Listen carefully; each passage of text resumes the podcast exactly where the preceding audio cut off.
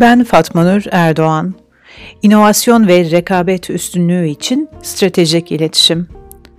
Rekabetin giderek hızlandığı bir dönemde artık şirketler değişen dinamiklere ne derece hızlı cevap verebilirlerse rekabet üstünlüğü sağlamaları da o derece mümkün oluyor. Rekabet üstünlüğü kazanmanın en etkili yolu kuşkusuz inovasyondan geçiyor. İnovasyonun değeri de topluma ve ekonomiye sağladığı katma değerle belirleniyor. Yeniliğin pazar koşullarını ve toplumu olumlu yönde etkilemesi, müşterilerin ve toplumun nezdinde kaybolan marka ve kurum sadakatinin geri kazanılmasını sağlıyor.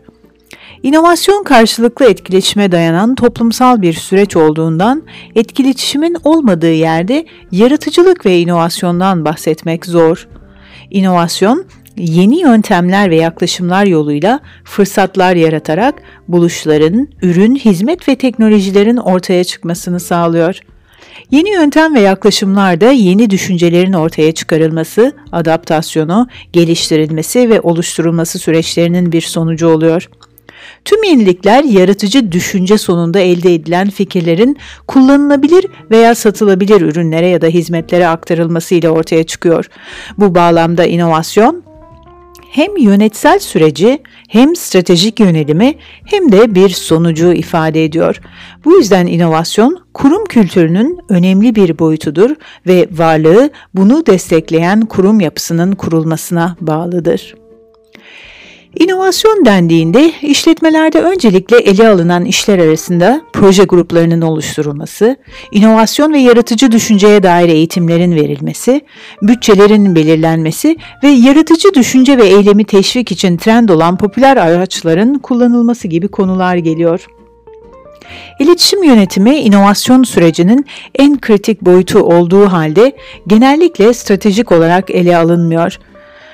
Açık inovasyondan tutun da işbirliklerinin yaratılmasına, içeride çalışanların merakının tetiklenmesinden, performanslarının güçlenmesine, yaratıcı düşüncenin tetiklenmesi için gereken etkileşimin oluşturulmasından, iletişimsel altyapıların kurulmasına kadar her iş iletişimin ana görev alanına giriyor.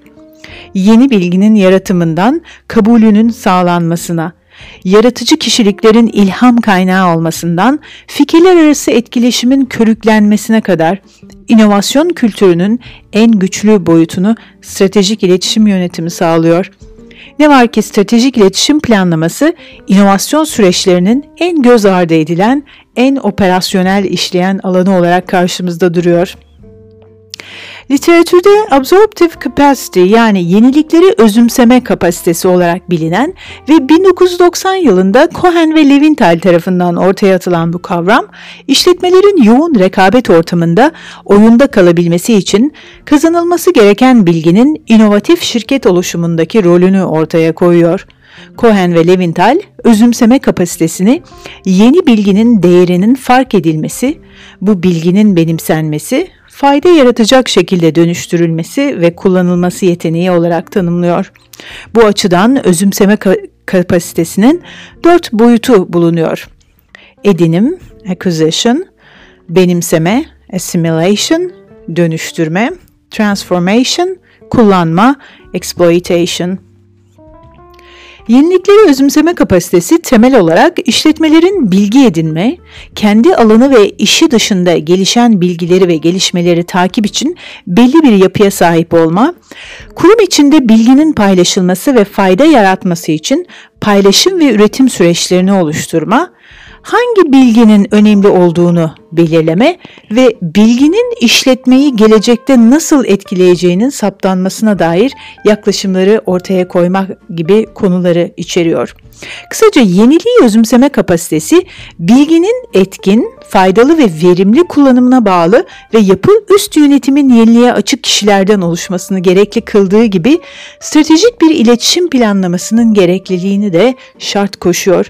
Bilginin içeride ve dışarıda hangi araçlar vasıtasıyla nasıl, ne zaman, ne şekilde ve hangi amaca hizmet edecek şekilde oluşturulacağı, kurumun ve çalışanlarının belirlenen amaçlar doğrultusunda nasıl konumlanacağı, inovasyon yönetiminin başarısında iletişimin stratejik rolünü ortaya koyuyor. Şirketler için yeniliği özümseme kapasitesinin gücü bir diğer deyişle bu yapının işlerliği şirketin oyunda kalma veya oyun dışı kalmasına neden oluyor. Bu yapı inovasyon kültürüne sahip olup olunmadığından ziyade bir şirketin inovasyon kültürünün nasıl işlediğine dair hem çalışanları hem de dış paydaşları bilgilendiriyor. Eskiden license to operate diye tanımlanan ve şirketlerin oyunda kalma ehliyeti olarak bilinen bu anlayış artık yerini license to thrive anlayışına bıraktı. Yani artık bireylerin, kurumların ve toplumun yaşam kalitesini ölçülebilir düzeyde ve kalıcı çözümler üreterek artıran şirketlere büyüme ve gelişme izni veriliyor. Rekabet üstünlüğü buradan geliyor. Özümseme kapasitesi yüksek olan şirketler pazar beklentilerine yönelik stratejilerin geliştirilmesinde makro dinamiklerin iyi okunarak şirketin manevra kabiliyetinin yükseltilmesinde, belirsizlikler karşısında alternatif yönelimlerin oluşturulmasında, kriz dönemlerinde çözüme varmada, yeni pazarların yaratılmasında, faydalı ürün ve hizmetlerin sunulmasında toplumun yaşam kalitesini yükselten yenilikçi yaklaşımlarla hareket edilmesinde ve tüm bunların sonucu olarak en yaratıcı ve yetenekli bireylerin şirketi tercih etmesinde önemli rol oynuyor. Bu yüzden inovasyonu başarıyla ortaya koyan şirketler stratejik iletişim yönetimini inovasyon süreçlerinin kritik başarı faktörü olarak görmeye devam ediyor.